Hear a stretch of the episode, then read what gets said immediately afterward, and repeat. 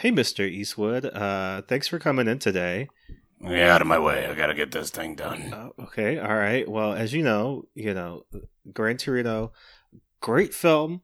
You know, getting a lot of buzz. You know, for the Oscars, and I, I think people are really going to enjoy seeing it on basic cable. It's just, uh, how do you say? There's a lot of colorful language in this film, and our basic cable partners like TNT have asked that we maybe clean it up a little bit. You know, kind of kind of come up with some uh, alternatives to some of the. I mean, words. those pussies.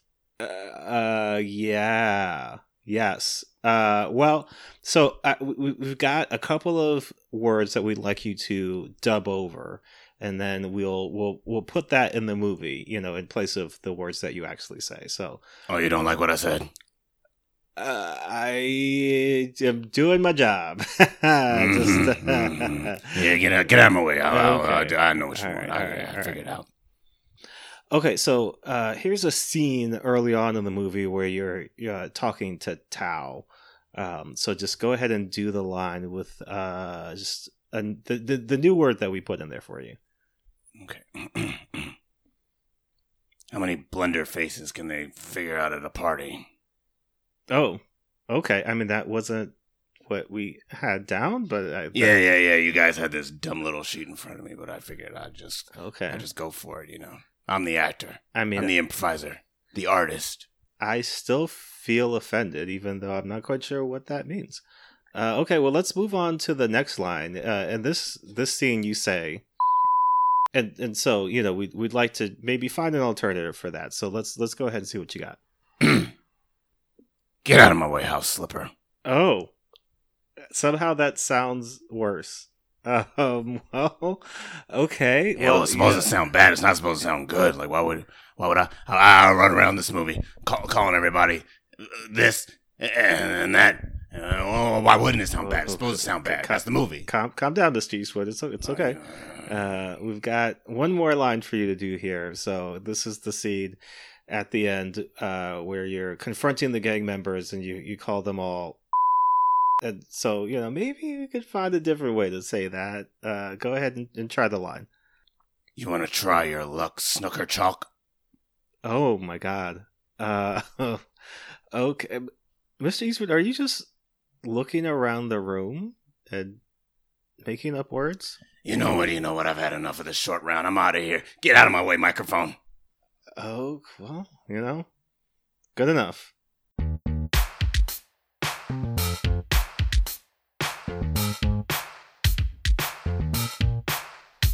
You can't save us. We don't want to be saved. You can't save us. We don't want to be saved. You can't save us. We don't want to be saved. You can't save us. We don't want to be saved. You can't save us. We don't want to be saved. You can't save us. We don't want to be saved. You can't save us. We don't want to be saved. You can't save us. We don't want to be saved.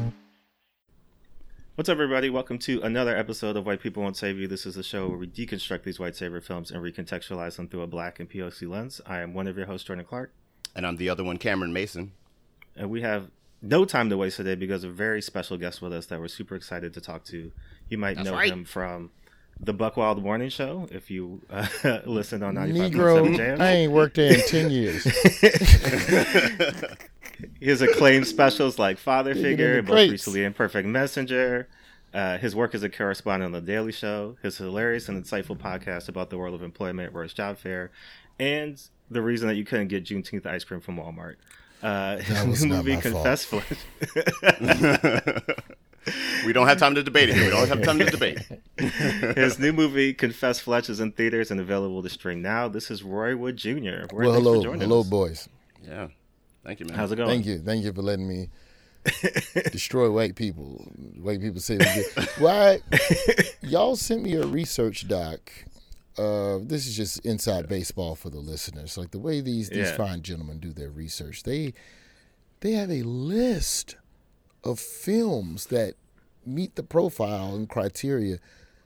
You all could do this podcast for the next twelve years. I, that the research that you did in pulling all of those different films, bravo. And they keep dropping a couple of new ones every year. I so- know. I It literally grows by the day. I mean, the the star of this film dropped one last year, so it's uh, He's not done.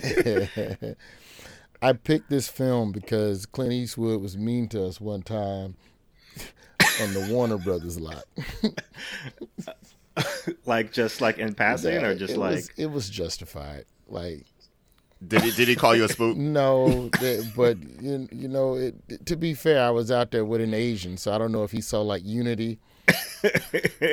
no, so I don't know what they were shooting on the Warner Brothers lot or what, why Clint Eastwood was there, but at the time I was on a television show on TBS called Sullivan and Son, and so our thing like it was a multi-camera, so like you live on set all day, like nine, 10 mm-hmm. hours a day, so it's it's kind of like Yeah. high school where you get a break in the middle of the day, and it really is like recess. So we play tag two and touch football in the middle of the street in the middle of a major studio.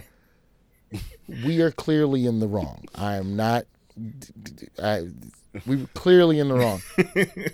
and a nice, I don't remember what the car was, but a nice vintage car turned the corner as a long 70 yard bomb was being thrown. Hmm. And the ball over, it overshot the receiver and it landed smack in the windshield of one Clint Eastwood's car.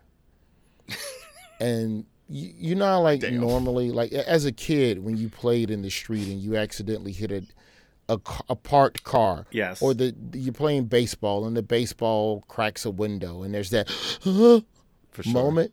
It Yeah. was that I felt it. Like I don't like this is that that's how good of an actor Clint Eastwood is. I thought he had that pistol on him, like right then. I thought he I thought he was gonna pull out do the Gran Torino fingers and point the fingers at me. Eh, but yeah, and so he rolls by, he looks at us, and, and there's no harm, no foul. We didn't damage his vehicle. yeah, Two minutes later, Warner Brothers security. And mind you, we've been playing for weeks on the lot, no Yeah. problem. But on that day, Warner Brothers security oddly had a problem. And that was the last time we ever played football. he, I can, yeah, I could, I could get the vibe. I mean, like, I don't know when the last time Clint Eastwood has anybody living by him who like threw a ball in his yard, but like that's No, that's the dude that you just that ball that's gone. You it don't. you was get justified. It was it was a very justified call to security. You motherfuckers is out here playing ball and you shouldn't be playing ball. We're here to make TV. Take your stupid ass inside your goddamn soundstage. it's not fucking around. well, as as you could tell, we are talking about Gran Torino today, which was directed and starred Clint Eastwood. It came out uh, around 2008, and 2008. like, Yeah. Wow. it it was supposed to be the year that racism ended, but this was the movie that was Psych. like, nah, we're gonna Psych, keep that rolling for a little bit longer. He was, Clint Eastwood heard racism when was ending. He was like, uh, uh, uh, uh, let me get the gun. Not, not on my time. Let me get the gun. Where's it at?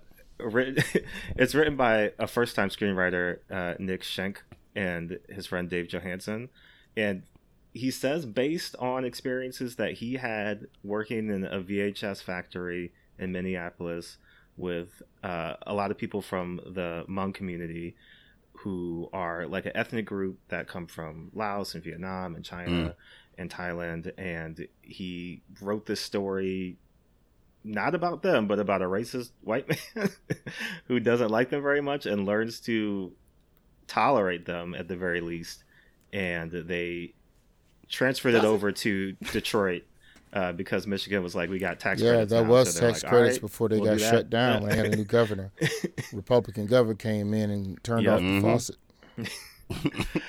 um, but it it stars a lot of like Hmong like first time actors. So there's uh, Bee Vang, uh, there's Ahney Her, and they're basically like the the main stars of the film along with Clint Eastwood. The Mm. movie had a budget of about 33 million, but the box office was Mhm. 270 million dollars. So people love Gran Torino a lot. Uh, I'm gonna do a real quick synopsis for people who haven't seen this movie. This was the first I time I, I, didn't mind Gran. Torino. Like in the bigger scheme, uh, uh, do your thing first. I'm coming here fucking up your show. Do do the do the order of your show, and then I'll tell you. I'll, I'll, I'll run this real quick uh, for everybody. So the story follows Walt Kowalski, who is a widowed Korean War veteran in the 70s. He's estranged from his children, his grandchildren.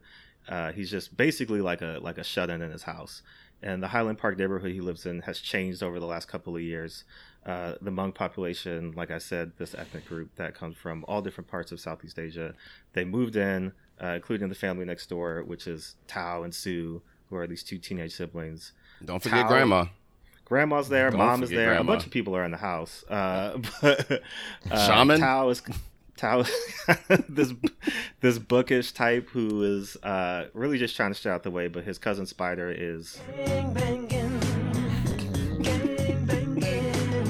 And so uh, he he's getting pressured to join this gang, and the initiation that they want him to do is to steal Walt's '72 Gran Torino, which everybody in the movie can't stop talking about. Uh, so he tries to do it, but he can't.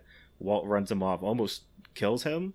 Uh, but then the spider and his crew come back the next day, basically trying to kidnap Tao. But Walt also runs them off, more concerned about property damage than really anything else. But that sets the movie into motion where he starts to grow closer to you know Tao and Sue and the Hmong community while still being super racist to everybody he meets. I don't think he has a scene in the movie that doesn't include a racial slur towards somebody. Did he, did he say a lot in of general. slurs, or was it just like that Clint Eastwood scowl where you know he's thinking it? Oh, there's a super there's a super cut of all the slurs he said in the movie, and it's like it's like four minutes. Oh, I need that. I need that. No, you don't.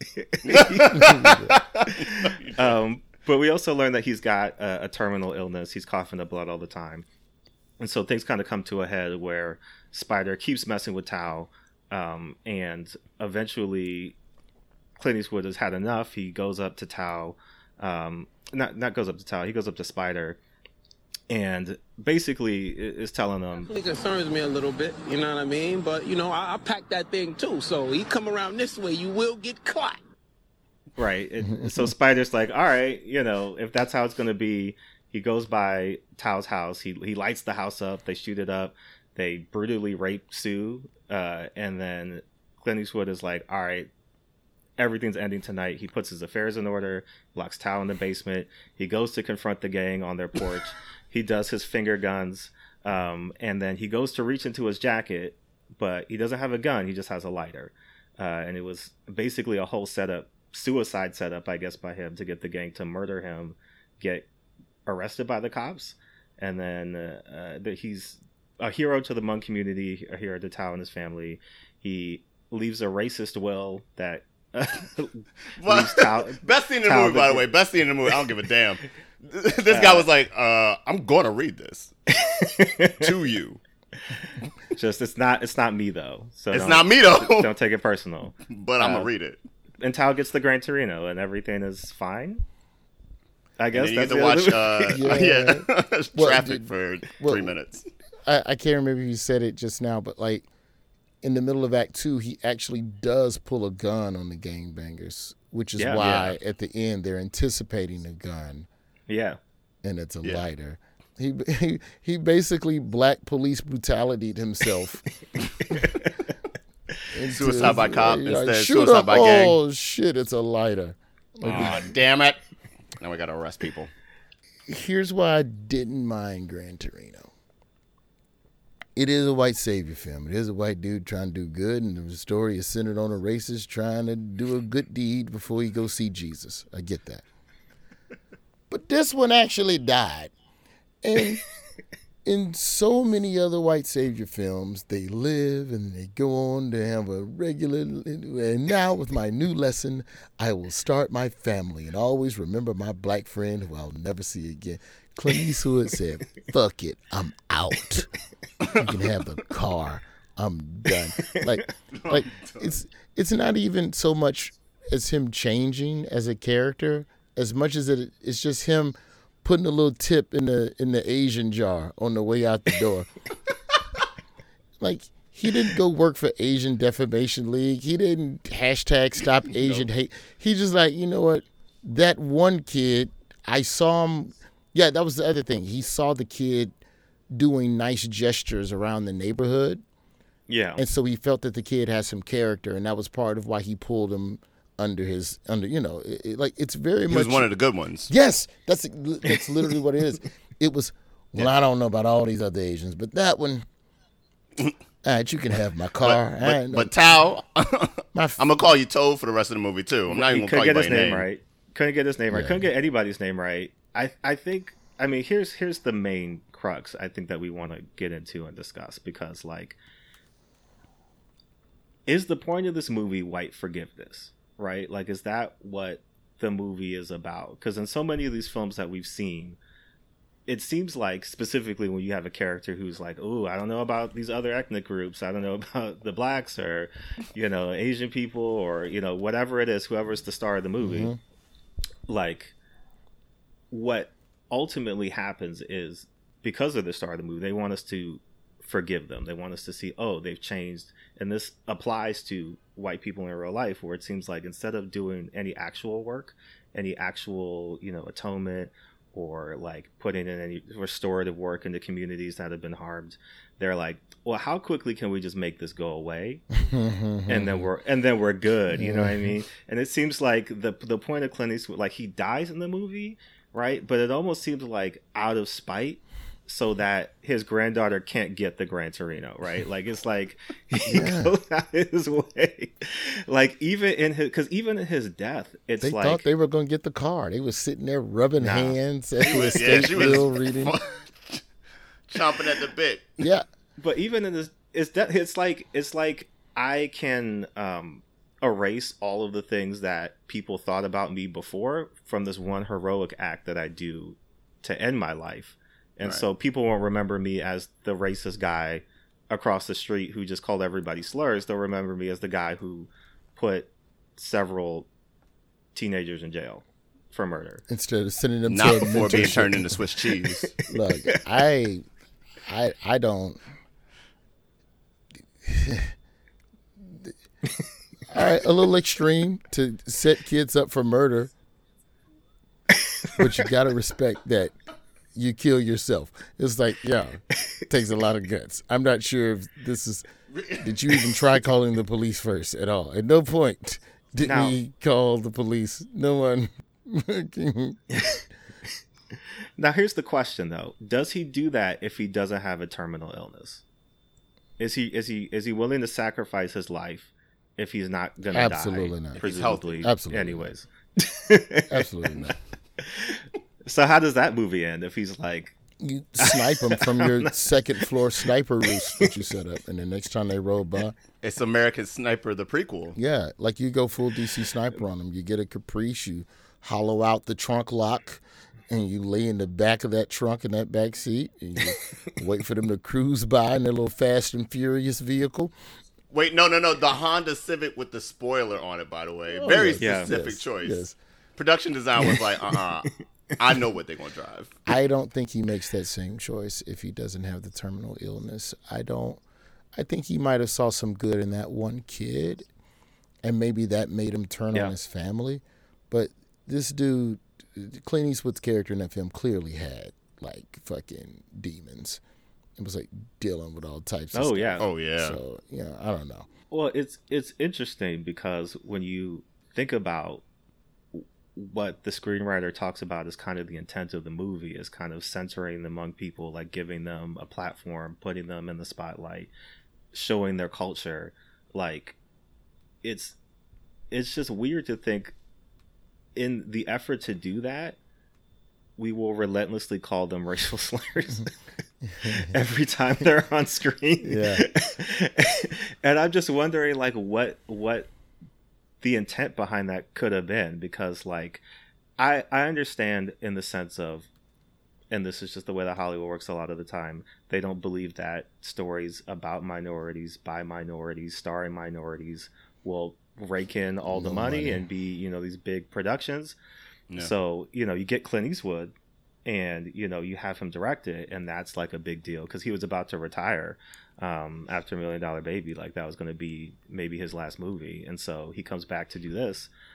And I have to wonder, like, Clint Eastwood, if we want to talk about him briefly just his uh, his past and some of the things that he's been in specifically let's say like dirty harry this is reminiscent of that you know what i mean in, in terms of him just kind of being Gritty grouch. Yeah. yeah and the guy who's willing to do the things that even the police aren't willing to do. You know he's willing to go to the extremes necessary to clean up what he very much so believes is his neighborhood right? Like all of these people who have moved in here don't really belong here you know what i mean? He's been here longer. He he he's lived here his whole life more or less. Um and that's kind of how he's viewing everybody. And still it feels like even through all the things that he does and says we're just supposed to because like We're supposed to I- smile. We're supposed to smile along with that. It's supposed to be cute, honestly. it's supposed to be cute and clint eastwood has like called the script like heartfelt and humorous and i was like Your where sense of humor. where the humor at? Where's the did either of you laugh during this movie at all or were you just kind of like stuck I would I would have to go back and remember.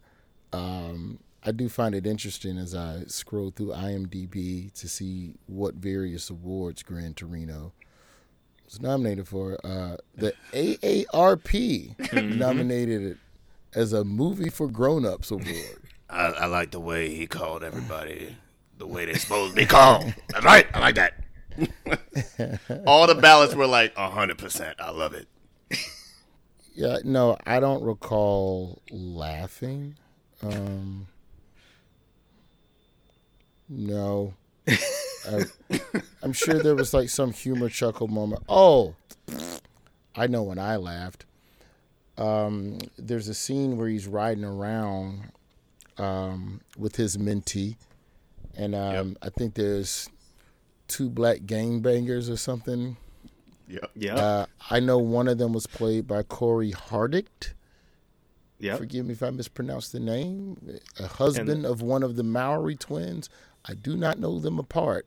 I don't know if it was the one with the beret or the one with the hat, but that's how I separate them. The- the- were you the were you the beret one? There was a beret to the left and a beret to the right. I don't remember which beret sister it was. Put on this beret. Put it on naturally. Just don't think about it. Um, he got out to there's a scene in Gran Torino where Clint Eastwood's character gets out of a truck to talk shit to some black gangbangers that are fucking with someone. And then he calls them both spooks. yep Yeah, he- they're fucking with Sue. They're fucking with Sue. Yeah, okay. Well, Who's giving him like a little bit of lip, like, "Oh, you guys, you're obviously not cool enough to hang on that corner." but they Why were like you- bother it but it was like in a weird and I know this is either a script or a director choice, but it was like one of those weird eighties gang scenes where you can't tell are they robbing her? Are they trying to assault her? Are they just teasing? Yeah, her? like what's their actual intention? Yeah, what is your purpose here? And Clint Eastwood got out that car and called them niggas spooks, and I couldn't stop laughing. I fucking paused the video, and, and the look on Cory Hardrict's face.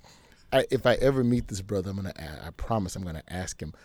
Was that in the script, or did Clint just improvise an old spook out of his back pocket to make it realistic? I mean, realistic? he was digging. like some of the slurs that he was pulling out i was like old school. Okay. It was old school. The one that I just I was like Zipperhead was like, bruh, what what are you doing, was- man? Like I was waiting on Moon Cricket. Like he didn't quite get that far down the the, the slur tree. Yeah. but just even like in- hearing that one is is hilarious to me. That's that one's just funny on entry. Like you could call me a moon cricket, I'll probably laugh at you. yeah, it was it was it was not the I laugh at indecent stuff because I'm a comedian and I have a dark sense of humor. But the Sure. he said spook and the camera cut back to Corey's face like he didn't even take him serious. Cuz it's the Well- perfect slur. Like it's the slur if someone called you as a black person today, if you were walking down the street and somebody called you a spook, you would even take it seriously. You'd be like, "What?" I'd probably be like, Ooga booga, bye. Well, it's interesting because there's certain lines in the movie that uh, Bee Vang, who played Tao, who's been very vocal and adamant about like not only just regretting about being in Gran Torino, but like saying Gran Torino has been responsible for part of you know the the wave of Asian anti-Asian violence and hate specifically you know in COVID times. Really? Now that's Um, wow. I didn't know that. It's a stretch. I feel yeah, like, he's, a little he bit. said, w- well, he was saying, and he was saying this to Slash Film. I never thought I would try out for the movie. I heard the story and the sides, the excerpts from the script that were used for auditions, and I was just really repulsed by what I read. I tried to make sense of the characters and the lines, but there were things I couldn't figure out about the relations between Walt and the Hmong characters. For instance, at some point, Tao tells Walt to go ahead. I don't care if you insult me or say racist things because you know what? I'll take it. And I didn't understand why a character like Tao would say that or why he wouldn't object to being insulted. What does taking it even mean? What was intended by the screenwriter, or was that just careless writing, right? Well, that's a great point. And I think that's one of the things. There's two lines. There's that line, and there's another line where Sue was talking to him about him being a father figure for them, hmm. and how their own father was like negligent and really like traditional, but he's different because he's an American. And Walt says, "What does that mean?" And then that's the end of the conversation. like they never follow up on that, and I'm like, the screenwriters were looking at each other like, "You want to talk about she's that?" trying to say?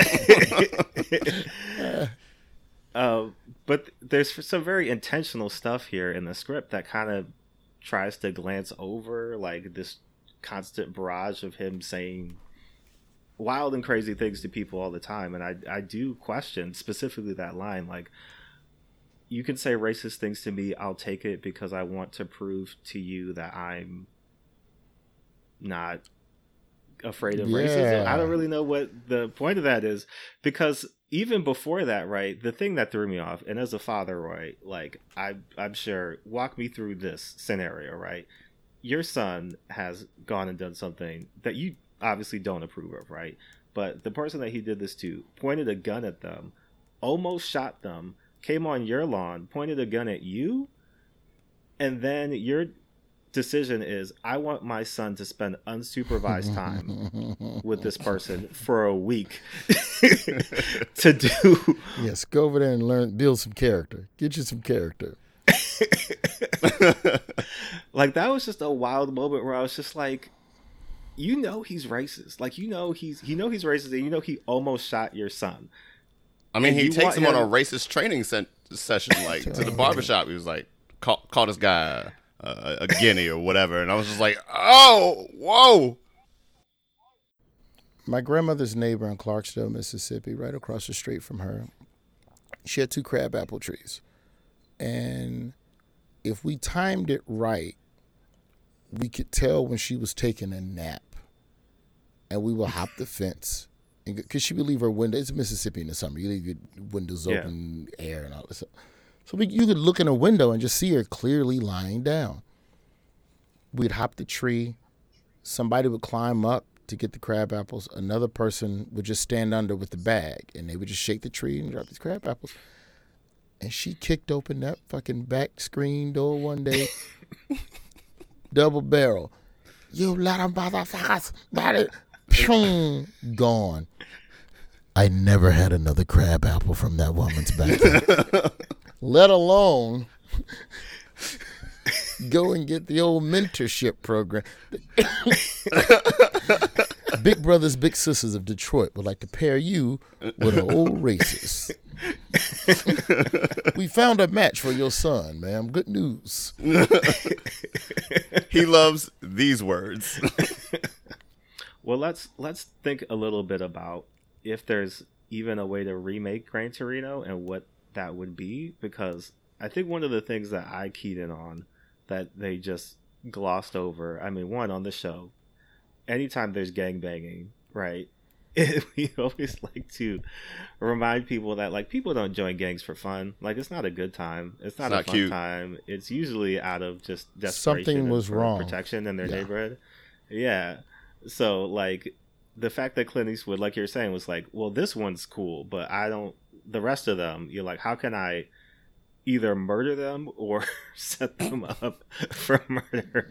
No, no forgiveness for me, no forgiveness for them, right? Like I want the forgiveness, but I'm not willing to lend that to teenagers. you.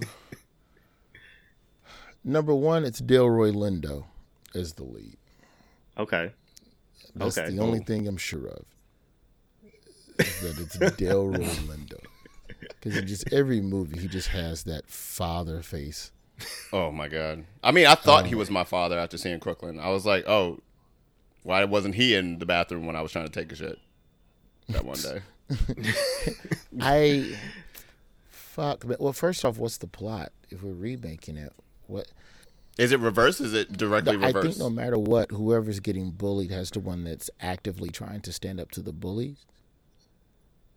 Mm-hmm. And then mm. old man intervenes and dies, so that it's less of a story. Because if we're talking about white saviors, then it just the concept of a white savior, it's overtaking the narrative of the of the minority person of the minority person's story. So you have to tell the whole story mm-hmm. from the minority person's mm. POV. But for Gran Torino, I mean, what was interesting about to, how do we make him more interesting as a person? Because he got his ass whooped by some gangbangers. He got a gun pulled on by a racist, and then he had to do a bunch of Karate Kid chores for the next forty pages. so, what's because I feel like a kid that's more proactive, maybe he would have stood up to the bullies and wouldn't need the old man, and he would have just got shot dead on page ten. Well, I, I think part of it too is they kind of talk about this and don't explore it in any real way. But like a lot of the the Hmong people like came over here because they sided with the U.S. in Vietnam and After then Vietnam, yeah. became refugees and then had to flee the country. And so having somebody who is from that community who went through that experience, who had to flee the country, who fought, you know, for the US, but then ultimately like had to leave their home and now is in America, which isn't their home, you know, but they're trying to make it that way.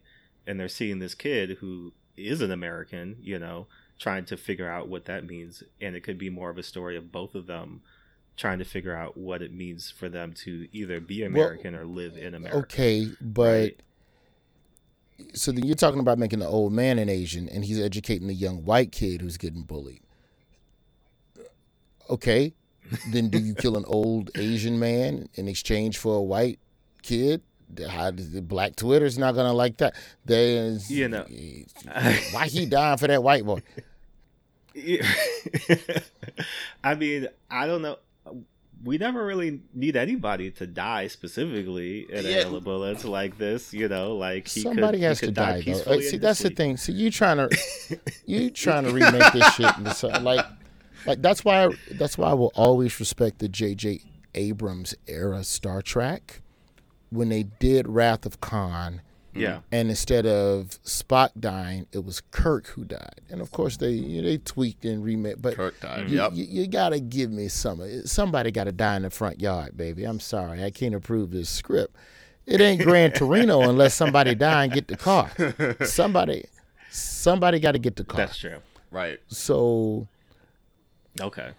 What's wild is like the the car is like so little screen time for the car. I Well- mean, they try to steal it. It sits back there. it's like a metaphor. Is it a meta? What's it a metaphor for?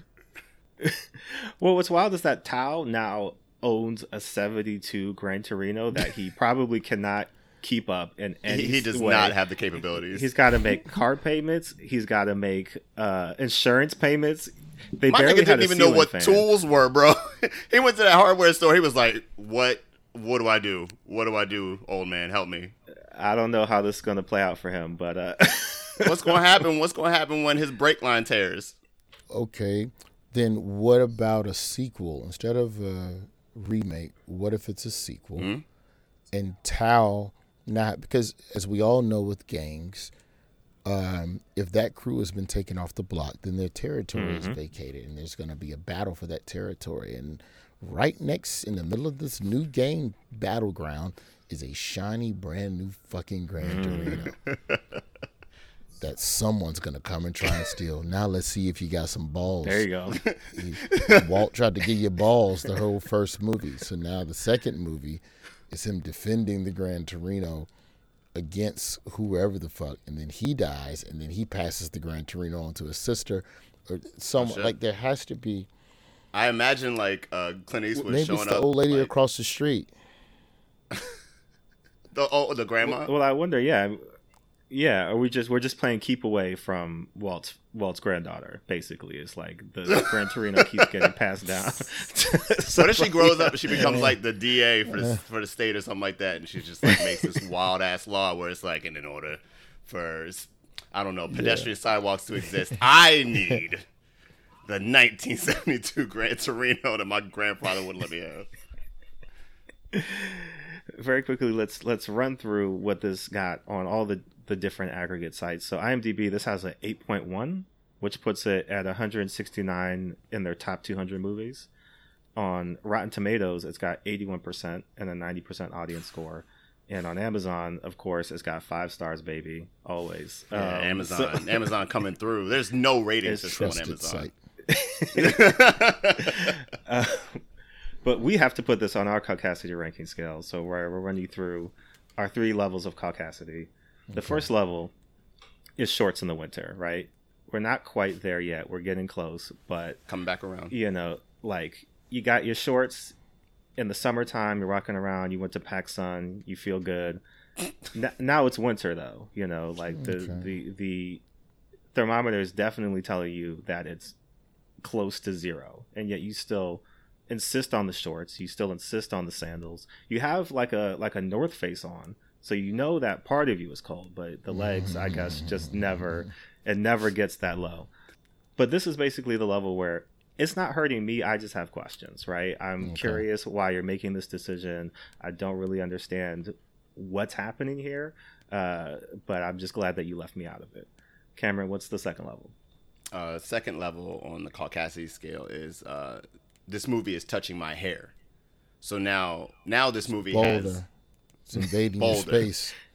Boulder, invading your space. It has entered your space. It wanted to learn about you, but instead of asking you politely, it was like, Yeah. "No, I want to know now." Yeah, And that's a violent act. That's an that's an act against you. That's a bold, is an emboldened act. Yeah. But it's not quite like aggressive. the Aggressive. worst thing in the world. Worst worst have happened. You know, like you know, Rosa Parks went to jail for sitting at the you know front of the bus. So you know, you're not in jail. You're just mad. yeah. Okay. And the third level uh, changes every week and so this week it is mermaids specifically black mermaids specifically white people's reaction to black mermaids the I just saw a TikTok today that was like just the most fucked up thing I ever saw. like the the that. inability to comprehend not even just that mermaids don't exist but also like that even this thing that doesn't exist can't be black like No. you're willing to accept the mermaid but once there's melanin involved then we've we've reached the level that just goes beyond the ability to to accept it and so this is this is a violence like this is a conscious choice to do harm uh because you know like it doesn't really need a specific reason uh but it it is like the ultimate level of like The re- you- the reason's racist. The This reason's is- usually yeah. racist. I, I have to pick that one. I have to pick the highest level, only because I'm not Asian, so I'm not gonna any answer less than that. I feel like is me trying to decide whether or not some other group should be offended. But because let's be real, as a black person, you're watching Gran Torino. You're kind of a third party observer on this Yeah. on this discrimination. Uh, Like. You, you don't get to take lead on the you can join in like hey come to the protest but you know just stand your ass a couple rows back like you can't be That's right. at the front line yeah you catch a stray you catch a spook you know but you're, yeah, you're not. you know, I got up out of my chair a little bit off the spook. I was like, yeah because i mean you know. i look at the lay of the land in the country when we look at you know hatred against asian people and violence against asian people and you figure the root causation of it to just be people stubborn and racism and all of that. But as a black person we always talk about all the shit that feeds into racist ideologies. But because i'm not asian mm-hmm. i ain't ever sat a moment and thought about well what are the ripple effects of a dude mm-hmm. riding around in detroit in a truck just talking shit to people? And then you see that same How's it gonna dude and then you see that same actor excuse me you see that same actor during a republican convention talking that shit mm-hmm. and supporting a lot of that shit that goes with the same shit that ends up getting asians cracked over the head or worse So Yeah. when you lay it out like that, this is one thousand percent black mermaid, white mermaid option. Thousand percent. Yeah, uh, I think we we will also go with that level. Yeah, we're gonna have to agree on that. and specifically just because, like you were saying, like Clint Eastwood has a history of making movies that like toe the line, you know, between like not even just acceptability, but like he's he's really kind of pushing a specific macho image, and Correct. then in his later years now, he's trying to make amends of some He, wa- sort. he it wants you seems to like the cry last- macho. Yeah, the wants last you to couple cry of movies. macho yeah, cry macho. get to I didn't see after. Cry Macho. I read the summary of it, and it's it's very Man on Fire esque in a way. Yeah, Mm. Hillbilly on Fire, like very much one man versus a whole bunch of motherfuckers to save one motherfucker type Yeah. movie. So you know, I can see it. I just. I respect. Here's what I respect about Gran Torino. If we're gonna try, I'm gonna try and say something nice. I respect the fact that they added black people and called us spooks, because okay. you you wanted to make sure you spread the prejudice evenly. Fair. We wanted to be clear. This man doesn't just hate Asian; he hates all of y'all. So go back and write us a couple pages where one of the Mowry's husbands, Cory, gets called a spook. I thought Latinos were going to get off the hook, and then we got to the will, and he was I like, "By the way, Oh let, my let, What, he- lest you think you were right? safe." Yeah, yeah. Also, yeah, the uh, the what uh, um, what is what's that job when you're the uh, lawyer, the estate lawyer, planner. Yeah. the estate lawyer? Yeah, Yeah. he he really doubled down, bro. yeah, he was like, got- "I don't want to say it, but it's my legal duty to say every slur in this will." um, well, we we usually end with recommendations, and this week we're going to end recommending Confess Fletch, which is Roy's new movie, which is now in Yeah. theaters and is also available to stream. I watched it yesterday; it was very enjoyable. If you really enjoy the old Fletch movies starring Chevy Chase, this feels like those movies. This is like really in the same line as them. I think I you guys did a great that. job, really keeping. I appreciate that. that. Tried our best to honor the books Um, by Gregory Mcdonald, man, and make a little caper movie and you Yeah. know give it a little light and fun feel. Like nothing can be what '80s comedies were. There's no comedy that's been out in the past ten years Yeah. that's '80s comedy level of heightened energy. So, like These are facts. I'll give you Will Ferrell's facts. Superbad Zoolander era. Mhm. Like those comedies but maybe that's like four movies in that era. Correct. Yeah, four it's movies not- in that era. Top. Yeah, because even forty year old Virgin was kind of an overlap of those two styles of what was like the mm-hmm. big jokes and then also the more subtle, more laid back type of still a hard laugh, but from a different type of performance and different type of writing. For mm. sure. Well, Roy, before you get out of here, please let everybody know where they can uh, find you, uh, what they should My looking name is for, in the anything else you description, so just out. add an at sign, and that's it. That's me everywhere. Put a dot com on the end. You want to go to the website? Do people still go to websites? What do you do now? Yeah. sometimes. Every, you know, occasionally, yeah. at least the yeah, at least the know. Instagram. Yeah. My my manager hopes that that people still go to websites. So Cameron, let everybody know where they can find you at. What you got going on? Uh, you can find me at the Blipster eleven thirty eight on Twitter and IG. Still coming with the jokes. Um, trying my best not to retweet any of this period and period uh business. Um, That makes me sad. That's really island island girl territory. I don't like definitely that. island girl territory. We was I saw somebody say uh, we almost uh, we're we're tweeting her into a record contract. We can't we can't take that No, back we when it happens. We, we So, will not have uh, that. So we will not be having that. Um, No. But other than that, uh, yeah, find me there. Find me on Twitter and IG for some jokes and for you know more caucasity. For sure. Uh, and I'm Jordan Clarke. You can find me on Twitter and Instagram at JRSosa18, JRSOSA18. Samurai Sonja number four is in stores this week, so you can go and pick that up. Boom, Samurai Sonja boom. number Flex- five is coming bomb. out next week or next month in October, so be on the lookout for that. And then um, Hell Sonja, Red Sonja is coming out in December, so be on the lookout for that. If you want to get in touch with us, you can reach us at white people won't save you pod at gmail.com. You can also reach us on Twitter at white underscore pod. Um, but that's going to do it for us this week. We'll be back next week with more caucasity. Peace. Peace.